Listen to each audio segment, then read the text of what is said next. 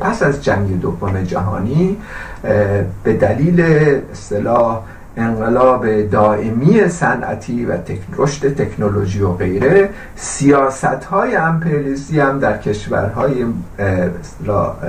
جانبی و حاشیه‌ای تغییر کرد. از این نقطه نظر که برای حل این مسائلشون که بحران اشباع وسایل تولید بود اینها ناچار شدن که این کشورها رو سرمایداری بکنن. کشورهای اصطلاح حاشیه‌ای از جمله مشخصا در ارتباط با ایران مترادف میشه با انقلاب سفید شاهنشاهی و اصلاحات به اصطلاح اصلاحات ارزی و غیره که اینها شرایط رو آماده کردن برای اینکه این کشورها سرمایه داره بشه تا بتونه این بنجول هایی که اینا رو دستشون مونده از کشورهای متروپول به این کشورها صادر بشه و این مسائل رو در واقع اینها به این شکل حل بکنن.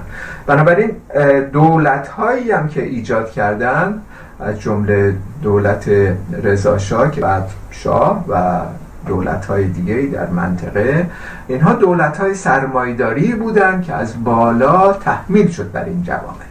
در این در اون دوران دوران بعد از جنگ دوم جهانی دیگه مثل دوران سابق ما شاهد این نبودیم که امپریالیسم کنترل بازار داخلی رو مستقیما بخواد در, در دست داشته باشه.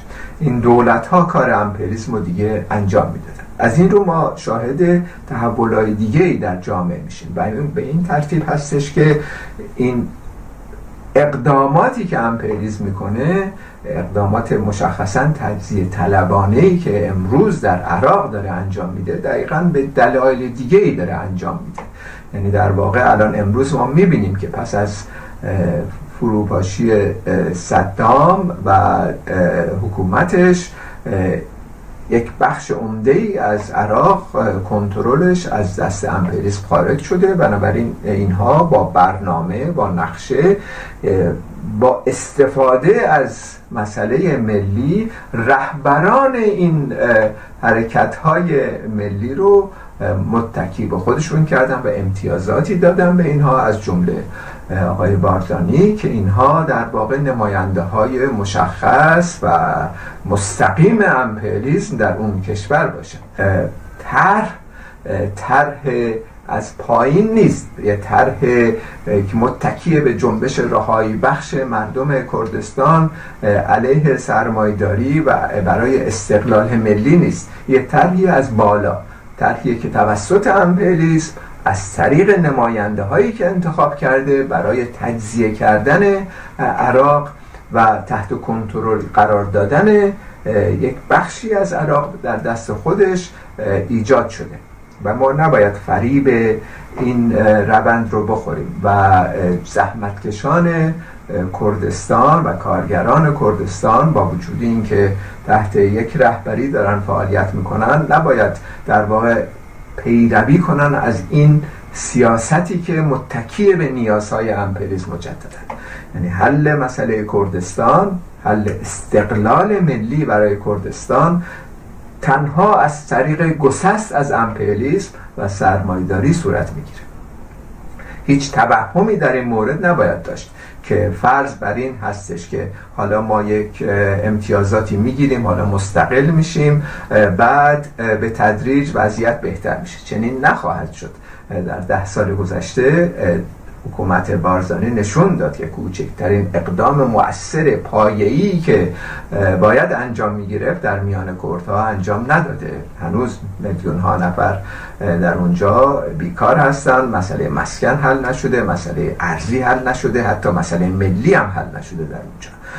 چون این وابستگی به امپریسم اجازه اقدامات مؤثر و بنیادین رو نخواهد داد.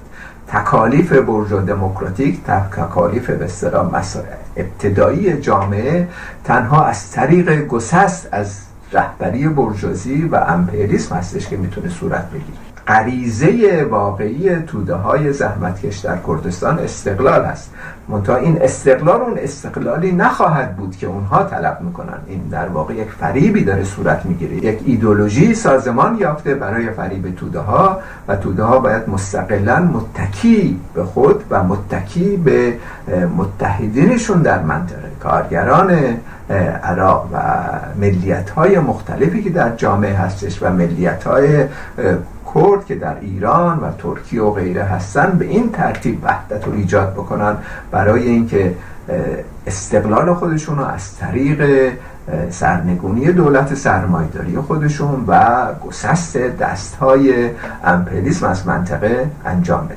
و این تنها راه رسیدن به استقلال ملی در جامعه عراق هستش و این توهم نباید ایجاد بشه که بارزانی واقعا خواهان تغییرات بنیادین در جامعه هستش و حتی این توهم نباید ایجاد بشه.